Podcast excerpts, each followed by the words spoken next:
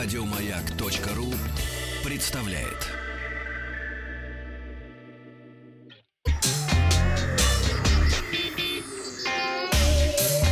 Страна транзистория.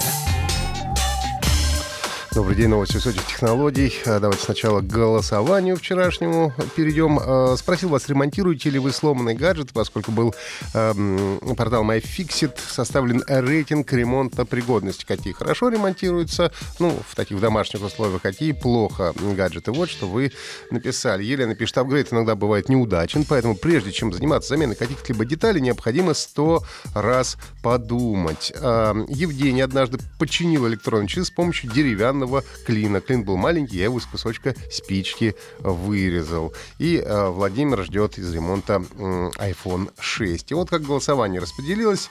Э, ремонтируете ли вы сломанные гаджеты? Выбрасываю, покупаю новые. Это 11%. Самый непопулярный ответ. 22% да, ремонтирую всегда. И 65% э, говорят, что все зависит от стоимости ремонта.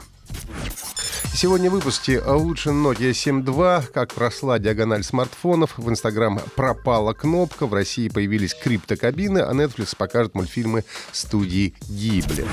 В России вышла улучшенная версия смартфона Nokia 7.2. От обычной модели она отличается большим объемом памяти. Я уже подробно рассказывал вам про этот смартфон. Слушайте в подкастах Транзистория. Ну а сейчас а, напомню только основные моменты. Корпус из матированного стекла с многослойным покрытием. Очень приятным, кстати, на ощупь.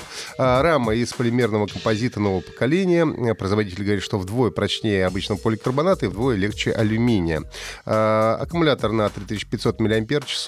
Ну и новая версия смартфона оснащена 6 гигабайтами оперативной и накопителями а, и 128 гигабайтами встроенной памяти. Основная камера оснащена оптикой CEIS с тремя модулями на 48 8 мегапикселей — это ультраширокий объектив, и 5 мегапикселей для измерения глубины сцены. Ну и уже со вчерашнего дня лучше Nokia 7.2 доступна для предзаказа в фирменном магазине Nokia.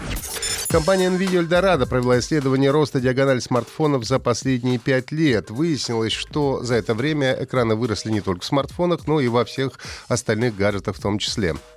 С 2015 года средняя диагональ телефона увеличилась практически на 20%, с 4,6 дюйма до 5,4 дюйма. При этом большинство новинок прошлого года уже были оснащены экранами от 6 дюймов и больше. Эксперты считают, что росту размера способствует то, что смартфоны стали основным устройством. На них просматривают контент, читают книги, смотрят фильмы, оплачивают покупки и так далее.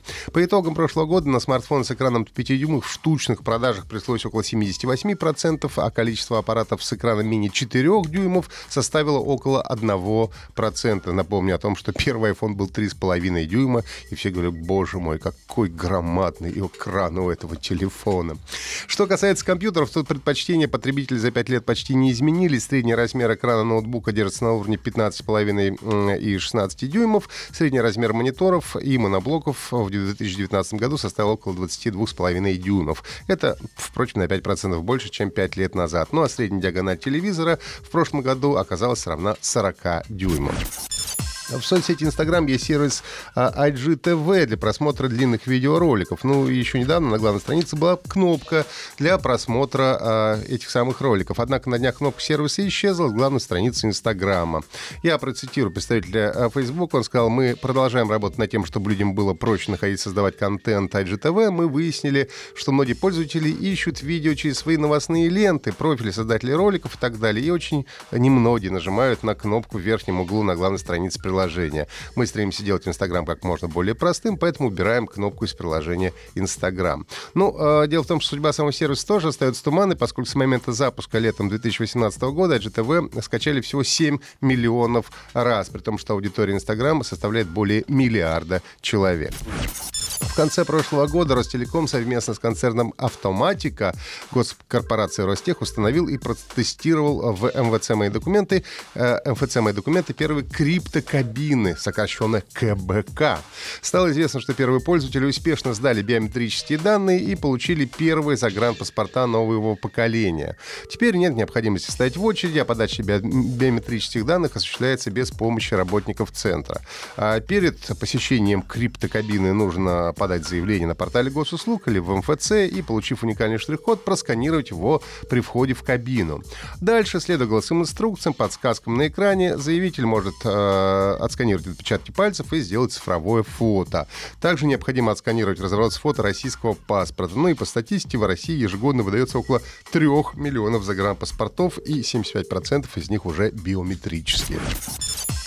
Компания Netflix приобрела права на 21 художественный фильм японской студии Ghibli для всех регионов а, за пределами США, Канады и Японии. До недавнего времени студия Ghibli отказывалась предлагать э, цифровые э, версии своих материалов в любом формате, однако в прошлом месяце передумали и начали продавать скачиваемые копии. Продюсер э, Тошио Судзуки из студии Ghibli сказал, в наше время существуют разные способы, с помощью которых фильм может достичь зрителей. Мы прислушались к нашим поклонникам и приняли окончательное решение трансляции каталога наших фильмов фильмов. Мы надеемся, что люди во всем мире откроют для себя мир студии Гибли благодаря этому. Ну и в ближайшие месяцы фильмы станут доступны для просмотра в Азии, Европе, на Ближнем Востоке, в Африке, Австралии, Новой Зеландии и Америке. Netflix делает субтитры к фильмам на 28 языках и новый дубляж на 20 языках. Правда, не ясно пока, будет ли там русский язык.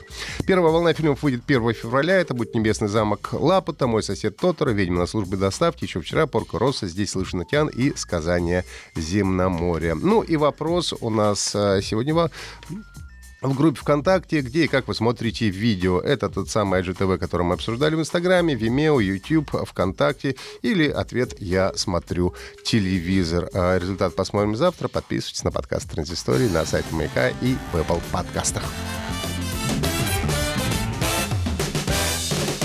Бахтанг Махарадзе и Павел Картаев.